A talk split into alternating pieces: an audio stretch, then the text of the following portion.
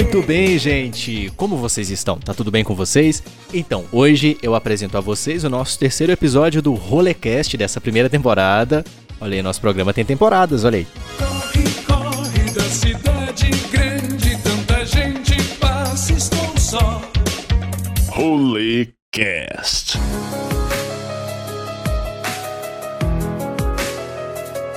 E antes de eu falar né, do nosso assunto de hoje, eu quero agradecer todo mundo que ouviu o podcast anterior, né? É, foi um assunto bem delicado para a gente poder tratar, foi sobre violência doméstica. Na verdade, era uma pergunta, né? Violência doméstica, chame a Frida, que é um projeto muito bacana de Minas Gerais, desenvolvido pela Polícia Civil.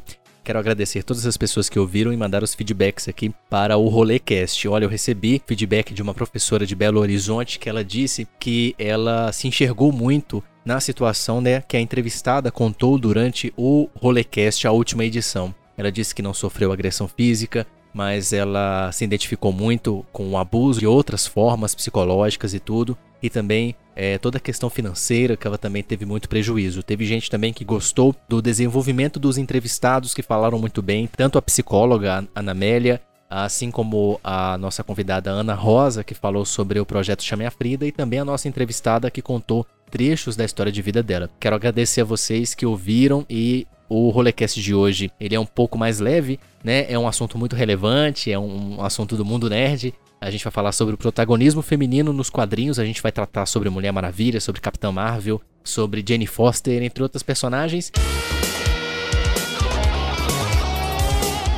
E antes da gente ir pro nosso episódio, que eu já tô falando muito rapidão aqui, quero agradecer as pessoas que ouviram o nosso podcast, porque o Anchor, a plataforma, mostra onde que o podcast foi ouvido, né?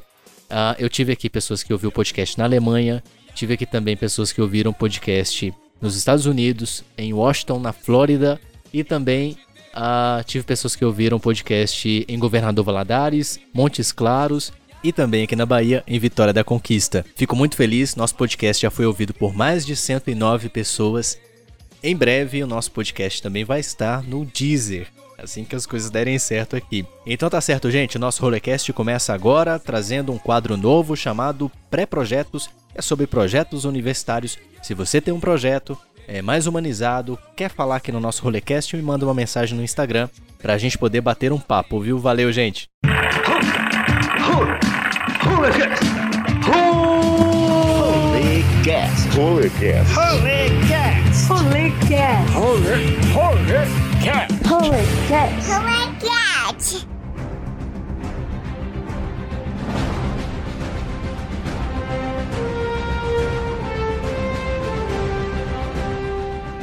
Muito bem, gente. Hoje eu vou começar um quadro novo no nosso podcast chamado Pré-Projetos, é, voltado para projetos interessantes de estudantes e assuntos bem amplos também, né, para quem gosta de vários assuntos, né? E hoje a gente está trazendo até um pouco mais do nosso mundo nerd para poder falar. E o tema do nosso pré-projeto hoje é protagonismo feminino na cultura de quadrinhos. E quem vai falar sobre esse projeto, essa dissertação de mestrado, é a Letícia Gabriela, Letícia, primeiramente, bom dia, boa tarde, boa noite. Letícia, queria que você se apresentasse aí para o pessoal que está acompanhando a gente. Eu sou a Letícia, formada em jornalismo, né, comunicação social, e é, mestranda no programa também de comunicação social da UFMG, a Universidade Federal de Minas Gerais na linha de textualidades midiáticas. Para quem está acompanhando a gente está curioso, por que o tema protagonismo feminino na cultura do, de quadrinhos e como é que surgiu essa ideia? Como é que foi? Então, é, na verdade, o meu interesse por quadrinhos começou desde muito nova, né? Minha mãe, ela era alfabetizadora especializada em alfabetizar através das histórias em quadrinhos. Ela utilizava principalmente a Turma da Mônica, e também em relação à turma da Mônica, minha tia coleciona as histórias há mais de três décadas. Então a gente tem uma coleção bem grande de turma da Mônica em casa e todo mundo meio que foi cultivando né, esse amor pelas histórias em quadrinhos. É, a partir da adolescência, eu fui me interessando por outros tipos de, de quadrinhos, né, migrando aí para as histórias de super-heróis. E quando é, chegou na faculdade, na graduação, eu quis trazer isso para a minha vida acadêmica através do meu TCC, né, meu trabalho de conclusão, que foi uma monografia sobre o Capitão América, um instrumento ideológico dos Estados Unidos em quatro períodos aí distintos de conflito. E aí, é, Quando esse trabalho foi concluído, é, eu percebi que eu queria realmente trazer isso para o mestrado, para um possível doutorado, só que com foco em super-heroínas no protagonismo feminino nas histórias em quadrinhos. A minha ideia inicial no mestrado era falar mais sobre as heroínas como substitutas, né? Essa nova classificação onde elas vêm como versões femininas de heróis masculinos, mas o projeto foi se desenvolvendo e nós optamos agora por trabalhar com esse protagonismo feminino dentro dos quadrinhos, só que de um modo mais amplo, porque ele vai abarcar tanto criadoras quanto personagens e também é, o público em geral. Então, Letícia, essa questão da alfabetização por meio dos quadrinhos é interessante, como isso ah, já está na sua família, e o que, que você acha dessa alfabetização? É interessante a gente notar que as histórias em quadrinhos, é, como instrumento, né, tanto de alfabetização quanto de pesquisa, elas têm um grande potencial. E o mais legal de pensar é que a primeira coisa que as pessoas associam os quadrinhos é o, o entretenimento. Só que elas vão muito além disso, especificamente no, na questão da alfabetização. É interessante que as crianças elas desenvolvem um grande interesse por ser uma arte híbrida, né? A, a arte sequencial ela vai trabalhar com imagens e texto e é uma arte que vai chamar atenção primeiramente pelas imagens, só que trabalhada de uma forma assim voltada, né, para a alfabetização, ela vai despertar na criança o interesse pela leitura através desse tipo de arte sequencial. Hum, bacana, bacana mesmo. Nos quadrinhos é, que você analisou, uh, o, o, o, fã né, que tá ouvindo a gente, você foi mais pelo lado da Marvel ou foi mais pelo lado da DC? Como é que foi isso? Ou, ou foi uma outra empresa? Então, inicialmente é, eu trabalhei com personagens femininas, né, e também criadoras de ambas as empresas, né, a Marvel e a DC Comics, que são até hoje, né, as maiores no mainstream. Só que no desenvolver da pesquisa, o meu objeto empírico, né, a minha personagem principal, acabou sendo a Jane Foster, que ela é da Marvel, do universo uhum. do Thor, e ela acabou é, exercendo também esse título de Thor em meados de 2014 até mais ou menos 2018. Em 2019, ela assumiu aí um novo papel como Valkyria dentro do universo Marvel e está até hoje, pelo menos nos quadrinhos, né, é, nesse lugar.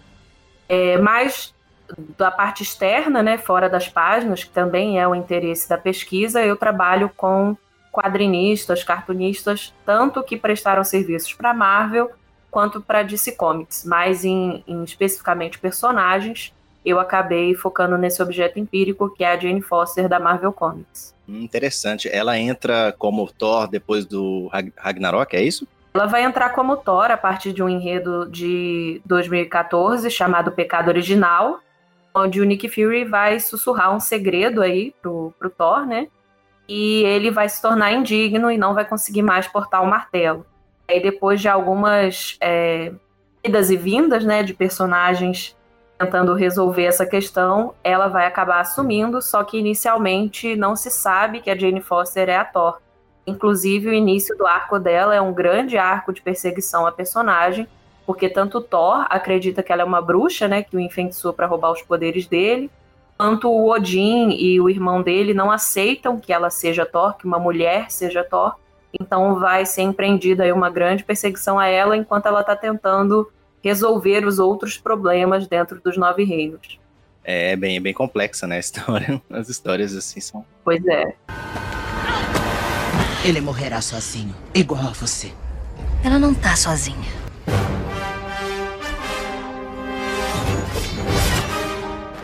Polecast.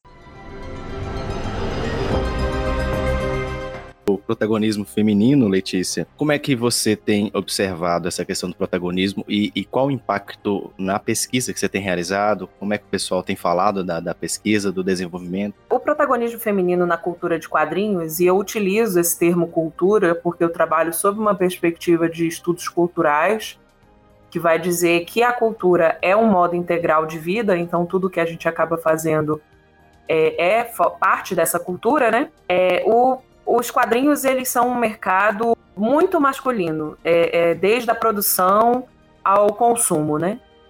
E acaba que ao longo da história dos quadrinhos, especificamente norte-americanos, né, que são os objetos da minha pesquisa, as mulheres elas são invisibilizadas e realmente apagadas dessa história. Então, para quem olha de fora, uma pessoa leiga, vamos dizer assim, ou se não outras pessoas que não têm interesse em descobrir acerca disso, a cultura de quadrinhos é uma cultura voltada para o masculino, produzida pelo masculino e as mulheres não fazem parte dela.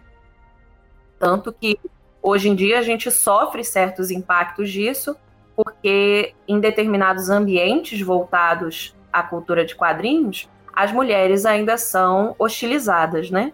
É, entretanto, a minha pesquisa ela vai fazer esse resgate né, da presença das mulheres nessa indústria, e as mulheres estão presentes desde o marco da consolidação dos quadrinhos norte-americanos. Inclusive, é, é, dito que a, a primeira tira em quadrinhos seria The Yellow Kid, do Richard Felton Cald, só que no ano seguinte você já tem Ethel Reis publicando, você já tem outras autoras que são extremamente importantes e são quadrinistas mulheres publicando desde os anos 30. Então é, é interessante notar isso, né? Minha pesquisa vem fazendo esse resgate, que é uma coisa muito ligada a uma outra pesquisadora norte-americana chamada Trina Robbins. Ela também é quadrinista, ela começa nos anos 70 com os comics underground vai fazer mais produções voltadas para mulheres, é, compilados né, de, de histórias de mulheres. Ela vem fazendo essa historiografia do, do feminino nos comics, e a minha pesquisa vai servir disso para dizer que existem mulheres desde a consolidação do mercado, as mulheres têm determinadas pautas, têm determinadas criações e apontar os tensionamentos que vem acontecendo dentro disso, né? Você tem, por exemplo, na parte do visual, que eu acho que é uma coisa que o público vai associar mais, é uma personagem feminina caracterizada para uma batalha de uma forma surreal e um personagem masculino para a mesma batalha vestido de armadura completa, né? Exato, queria te perguntar exatamente sobre essa questão do sexismo feminino, como uhum. é que você vê? É, as mulheres, é, a questão da construção da representação do feminino, ela vai estar muito ligada à ausência de mulheres em cargos determinantes dentro dessas indústrias, né? mais especificamente no mainstream. A gente observa dois momentos, né? dois lugares. O lugar do mainstream, que vai estar ligado às grandes editoras, Marvel, DC Comics, e um lugar do alternativo, do independente, que vem aí a partir da era moderna, onde as mulheres vão começar a produzir mais trabalhos na internet de forma não ligada a essas editoras que acabam seguindo uma espécie de linha editorial, né? E aí é um quadrinho de resistência, o quadrinho independente, onde elas têm mais liberdade para falar sobre determinados assuntos, inclusive para criticar as formas de representação da mulher no mainstream. Já no mercado mainstream, as editoras vêm tentando, desde mais ou menos aí a era de bronze, é, incluir determinadas coisas e retirar determinados modelos de personagens femininas que são amplamente reproduzidos nas páginas, né? Só que a gente tem alguns avanços, mas ainda a passos muito lentos. Nós caminhamos a passos muito lentos, porque proporcionalmente o número de mulheres envolvidas nesse mercado, dentro dessas editoras, ainda é infinitamente menor do que o número de homens, né? Hum, quando você fala era de bronze, quer dizer o quê? É, os estudos de quadrinhos, as, a história das histórias em quadrinhos, né? Ela vai ser dividida em eras, começando com a era de ouro. Só que na verdade você tem um antecedente aí da era de ouro das tiras, aí você vai para a era de ouro dos quadrinhos é, propriamente ditos como formato norte-americano. E aí você tem uma era de prata. Essas eras elas são instituídas por é, ano, né? Período de tempo e por determinados acontecimentos que vão sendo desenrolados dentro desses períodos. A Era de Ouro é quando você tem ali a, a, a transição né, da tira para o comic book, que é a revista em quadrinhos, e você tem a, o auge dos super-heróis. É, a Era de Prata ela vai ser marcada principalmente pelo Código de Ética dos Quadrinhos, que uma série de sanções foram instituídas aí às histórias devido a uma publicação de um psiquiatra alemão chamado Frederick Werther, que ele vai acusar os quadrinhos de suscitarem delinquência juvenil, enfim, vários absurdos, e as editoras tiveram que se é, polir, né, em determinados momentos e criar um selo de aprovação para que esses quadrinhos fossem publicados. É uma, uma espécie de censura, né, vamos dizer assim, A Era de Prata também, no finalzinho, ela vai pegar os comics underground, né? Que, que é esse mercado que vai fugir do mainstream. Os artistas independentes vão começar a publicar quase em formato de fanzine, né? Retomando a cultura pulp da, das publicações mais baratas. A Era de Bronze é quando você tem ainda é, esse movimento dos comics underground. É meio que uma era de transição, né? Você tem algumas mudanças ocorrendo dentro das grandes empresas, você tem mais diversidade, é, a Marvel trazendo os X-Men, por exemplo. E a era moderna ela é marcada principalmente pelo advento da internet e a forma como os quadrinhos começaram a se servir disso. Primeiramente, é, você tem quadrinhos produzidos em CD-ROM e, e disponibilizados, inclusive ganhando prêmios. Depois você tem os computadores auxiliando aí nos processos de produção dessas histórias de cor, desenho.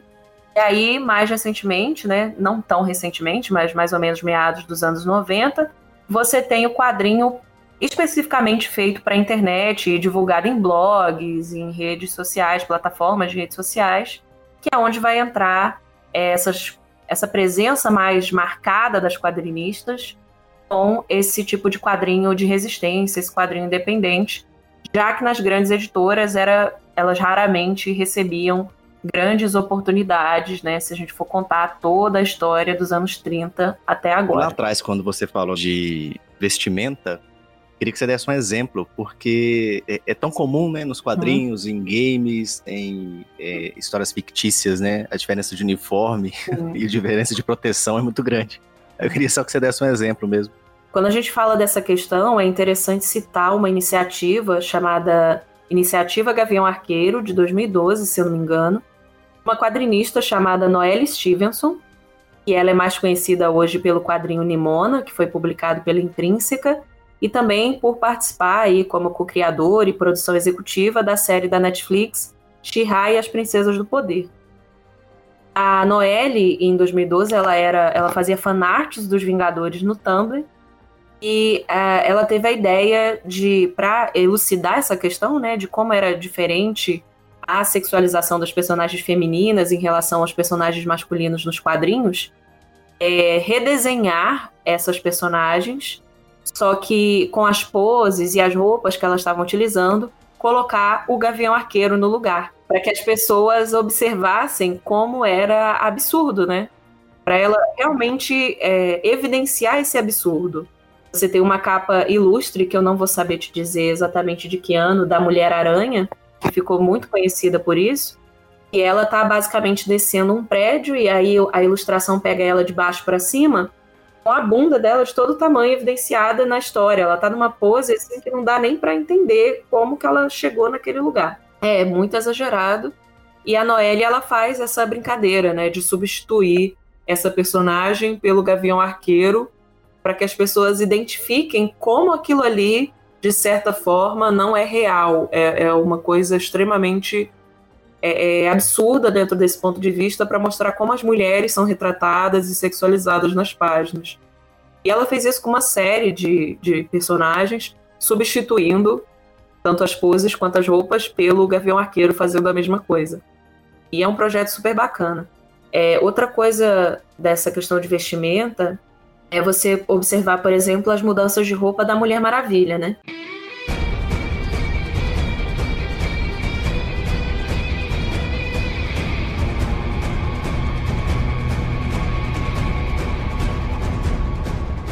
a Mulher Maravilha ela vem como um marco de popularidade, né? Ela não foi a primeira super-heroína propriamente dita, mas ela alcançou um, um ápice de popularidade nos quadrinhos e as mudanças que ela foi sofrendo, assim, de, de roupa, né? Sempre uma roupa, um short, e aí uma bota com salto, e ela tá sempre impecável, maquiada. É, e isso é uma tendência, né, na, nas super-heroínas é, que vão se seguindo a ela, de usar esse tipo de roupa, assim, geralmente que mostra mais as pernas, ou que tem um decote que vai mostrar o colo, ou se a gente fosse citar a Viúva Negra, né, que ela usa um, um macacão de látex, basicamente bem colado. Vai se estender também para as vilãs, porque é, tem, existem classificações né, das personagens femininas E principalmente entre os anos 40, 50, também nos anos 30, né, no início da indústria, você tem uma dualidade. Ou as personagens femininas, elas eram mocinhas indefesas ali, as bonecas do amor, né, que são só interesse amoroso, e os vilões vão sequestrá-las para poder é, causar algum efeito no herói, ou elas são é, lascivas, elas são vilãs sem moral que querem desvirtuar esses heróis. E aí a vestimenta delas vai servir muito para esse propósito. Uma personagem que é interessante a gente olhar pelo visual, que ela não tem origem nos quadrinhos. Só que hoje, né, depois que ela surgiu na série animada do Batman, ela acaba sendo uma personagem muito importante, que é a própria Arlequina. We're bad guys. It's what we do. É, ela começa com um macacão. Ela foi criada para ser um objeto do Coringa, né? E ela começa com um macacãozinho e tal.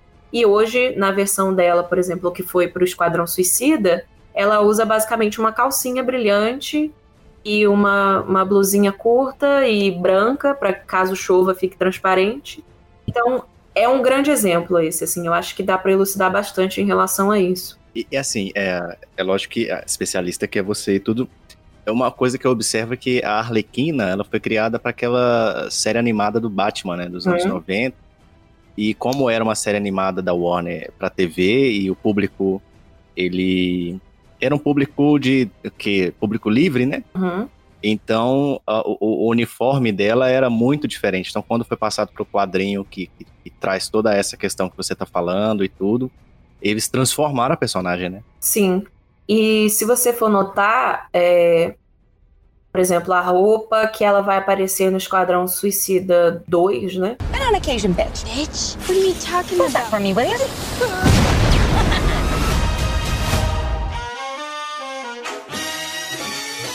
Aves de Rapina. É, é, o Aves de Rapina ele tentou trazer algumas diferenciações. Então eles aumentam o short dela. Porque o Aves de Rapina teve toda uma questão de produção é, com mais envolvimento de mulheres, e eles tentaram fazer essa diferenciação.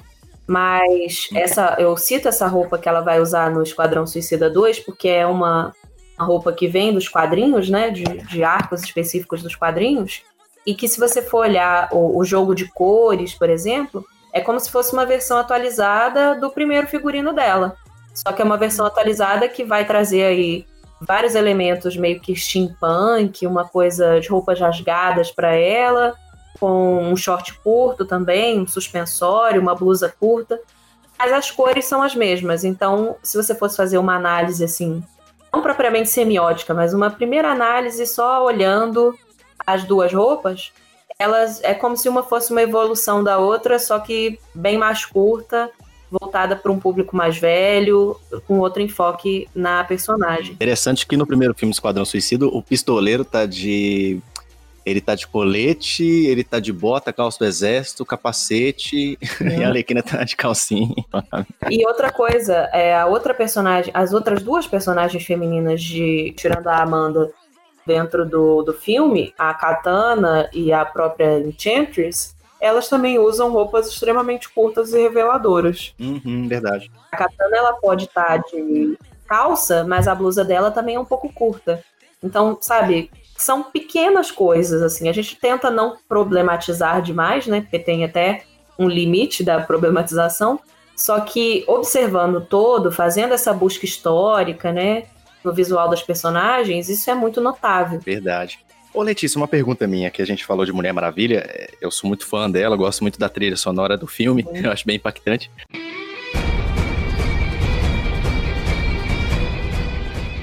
É, como eu não uso salto, é, é possível enfrentar o crime com um salto? Daquele jeito, é correr e tudo, porque também é algo que, que, que dificulta pra personagem, né? No filme da Mulher Maravilha, se eu não me engano, eles tentaram colocar ela meio que com uma, uma botinha, né? Uma, uma sandalinha, um negócio assim. Mas é complicado, né? Existem discussões acerca disso. Eu, particularmente, acho que é muito difícil, por mais que ela seja extremamente poderosa, é você dar saltos e correr e, enfim, lutar com um salto alto, assim, é bem complexo. vai entrar é, como um elemento de feminilidade. Uhum. É a uhum. mesma coisa que o cabelo longo, por exemplo, né?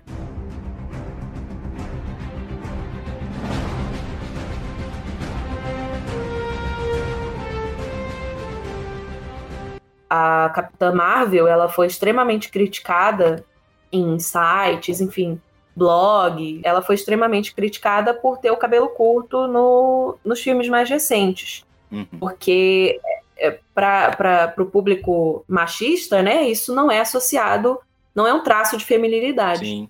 Então, o fato dela usar, por exemplo, não usar um salto, usar um, um, sapato, não um tênis, uma bota, ou que seja um coturno, né? Isso é extremamente associado ao masculino. É uma, são determinadas características que estão intrinsecamente ligadas ao machismo estrutural da sociedade, né? E aí, é, ela, se você for fazer essa comparação, né, Mulher Maravilha, Capitã Marvel, por exemplo, Mulher Maravilha ela traz esses traços de feminilidade, por mais que seja uma grande representação feminina, né, no cinema, principalmente nos quadrinhos também você consegue fazer esse comparativo das duas no cinema. Da Mulher Maravilha, o tipo de crítica que ela recebeu e a aceitação do filme, e a Capitã Marvel. Porque a Mulher Maravilha ela servia mais a essas características instituídas como características do feminino, e a Capitã Marvel, de certa forma, fugia a esses determinados padrões hegemônicos que são esperados né, de uma heroína. Ainda mais porque ela é militar, ela tem que usar um uniforme militar e o cabelo grande realmente é prejuízo. Exatamente, é. Enfim. Ô, Letícia, muito bacana o nosso, nossa conversa, nosso diálogo. O estudante que tem uma ideia é, para um projeto parecida com a, a, sua, que a gente vê que tem um desafio, eu, eu, imagino, não sei, que tem um desafio acadêmico, porque muitos artigos e é, dissertações é, não vão uh, sempre por esse caminho, né? Uh, qual que é o desafio, assim, para poder fazer de poder passar essa ideia, de poder defender essa dissertação? É, inicialmente, os estudos de quadrinhos no Brasil, é, eles estão um pouco. Eles não são tantos assim. A gente tem grandes nomes, principalmente na USP, né, Universidade de São Paulo. Eles, inclusive, têm uma linha de pesquisa específica, eles têm um observatório né, de quadrinhos e sempre estão fazendo aí lives no YouTube, principalmente agora durante esse período da quarentena, super bacanas. É, eles também têm um, um, congresso, né, todo ano, internacional de quadrinhos, as jornadas. É, mas comparado aos Estados Unidos e outros países que vão se voltar para os quadrinhos, os nossos estudos ainda são poucos, né, principalmente feitos por mulheres. Então, os estudantes que têm interesse em quadrinhos, eu indico dar uma olhada né, nesse, nesse projeto da USP, nessa linha de pesquisa deles, nessas, nessas lives né, que eles oferecem. É, outras universidades, por exemplo, eu estou na UFMG, né? É, o meu projeto é um dos únicos né, de quadrinhos. Eu não vou dizer de, o único, porque nós tivemos alguns anteriores voltados para quadrinhos jornalísticos, né? Que vão trabalhar essa indústria, o quadrinho de super-heróis, né? O meu trabalho ele vem com esse quesito de originalidade ali. Só que esse estudante, primeiro, ele tem que ter um, um, foco em relação ao que, que ele quer olhar, né? Ele quer olhar a parte visual, ele quer olhar representação, ele quer fazer um comparativo, um levantamento, uma análise de personagens específicos, né? Tem todo um, um arsenal de, de possibilidades que ele pode é, se voltar. No Brasil, a gente tem grande parte dos estudos de quadrinhos voltados para o visual, né? Só que os que vão se voltar para representação e outros aspectos, eu acredito que nós precisamos de mais pessoas para falar sobre isso, para que os quadrinhos sejam, os estudos em quadrinhos sejam até mais aceitos em periódicos, em outros congressos, sabe? É interessante isso, né? Então, para esse estudante, eu acho que se ele tem um, um, foco, uma ideia específica, ele pode se voltar a essas linhas de pesquisa. A USP vem aí como um ponto de referência. A UFMG está iniciando esses, esses estudos, né? E pode servir também de várias, várias possibilidades. E também, se ele quiser uma outra alternativa, ele pode se voltar para estudos em universidades do, do propriamente norte-americanas. Nós temos alguns cursos na Universidade de Portland. Então, assim, o Brasil ainda é um campo que vai estar tá mais especificamente ligado à Universidade de São Paulo, Só que é possível você desenvolver em qualquer universidade, dependendo da abordagem que você vai usar, da metodologia, enfim, né? É, que mal lhe pergunte, mas a, a sua dissertação migrou para qual ponto ali? A, a, pergunta, né, que é o grande terror do estudante na hora de desenvolver. Na hora de desenvolver o problema de pesquisa, né, é a parte mais complexa, porque você desenvolve um para o projeto e ele pode mudar várias vezes até o trabalho final. É, eu, por exemplo, comecei olhando para a questão das substitutas, né, que seriam essas heroínas versões femininas de personagens masculinos e eu queria saber de que forma que era construída a representação dessas personagens nos comics.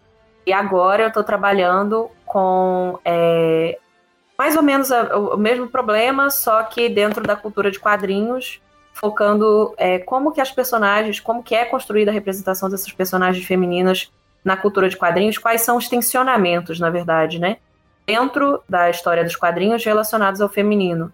É, onde que a gente pode identificar é, esses pontos de tensionamento dentro da presença das mulheres na cultura de quadrinhos que vem sendo tão invisibilizada, tão apagada ao longo da história da indústria em si. Nossa, é bem complexo. Existem é. É, autores que hoje defendem a, a questão dos quadrinhos, ou o estudante igual você tem que fazer uma camuflagem ali, ou uma adaptação de, de de autor com o outro para poder chegar em, em, alguns, alguns conceitos? Olha, é, como eu né, comecei citando a parte dos estudos e tal, o, a maior parte dos autores que vai se dedicar aos quadrinhos norte-americanos está nos Estados Unidos em si, né?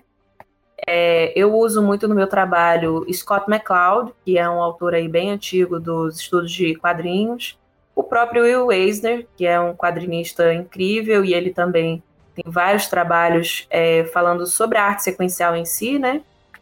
É, a Trina Robbins é uma quadrinista também que se volta a essa historiografia das mulheres nos quadrinhos. É uma pesquisadora que eu tive até a oportunidade de assistir um, uma palestra dela ao vivo em 2018 nas Jornadas Internacionais de Quadrinhos da USP, que é a Bárbara Postema. Ela também se volta aos quadrinhos como como estudo, né? Ela vai fazer esse resgate da, das formas de arte sequencial.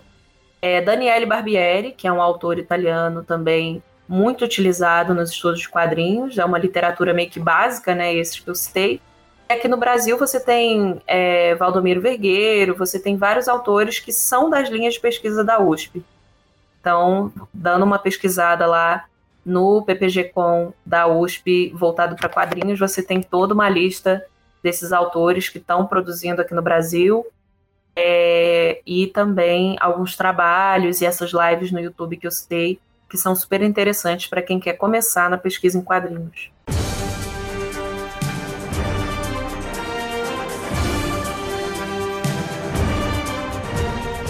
Tá certo, Letícia. Bacana demais nosso bate-papo. Eu acho que deu para é, explicar várias questões e até iluminar aí o estudante que está querendo, está pensando em algum projeto assim, e também as pessoas que têm interesse. Eu acho o assunto muito interessante, muito pertinente para a gente né, ter uma outra visão de como que as coisas são feitas e, e tudo. Obrigado viu, pela sua parceria. É, fala aí seu Instagram para o pessoal que que está acompanhando para poder te seguir, para poder te fazer um monte de perguntas. É, o meu Instagram é arroba Letícia com dois T's, underline Gabriela com dois L's. E eu também tenho um site né, de produção de quadrinhos, onde eu estou especificamente começando a falar sobre as minhas pesquisas, que é o Valkyrie Comics, que vai ser aí o V-A-L-K-Y-R-E Comics, C-O-M-I é, CS, eu falei certo? Não sei, estamos aqui no soletrando. o site é seu. Ponto com. Mas é isso.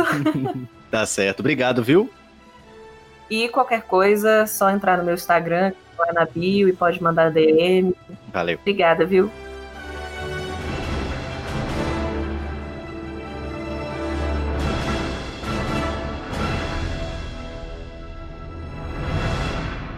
Holy Cast. Pois é, gente, muito bem, o nosso Rolecast de hoje fica por aqui. Espero que você tenha gostado do nosso assunto. Foi bem nerdão, né? Deu um trabalhinho para poder editar. Agradeço a você que está ouvindo a gente, agradeço também a participação da Letícia Gabriela, uma amiga, né, da época de faculdade, que virou amiga aí pro resto da vida. Gente, o nosso podcast está disponível aqui no Spotify, também no Breaker, no podcasts do Google Podcasts, no Rocket Casts, no Rádio Public e em breve também no Deezer. Obrigado, gente. Valeu e até a próxima.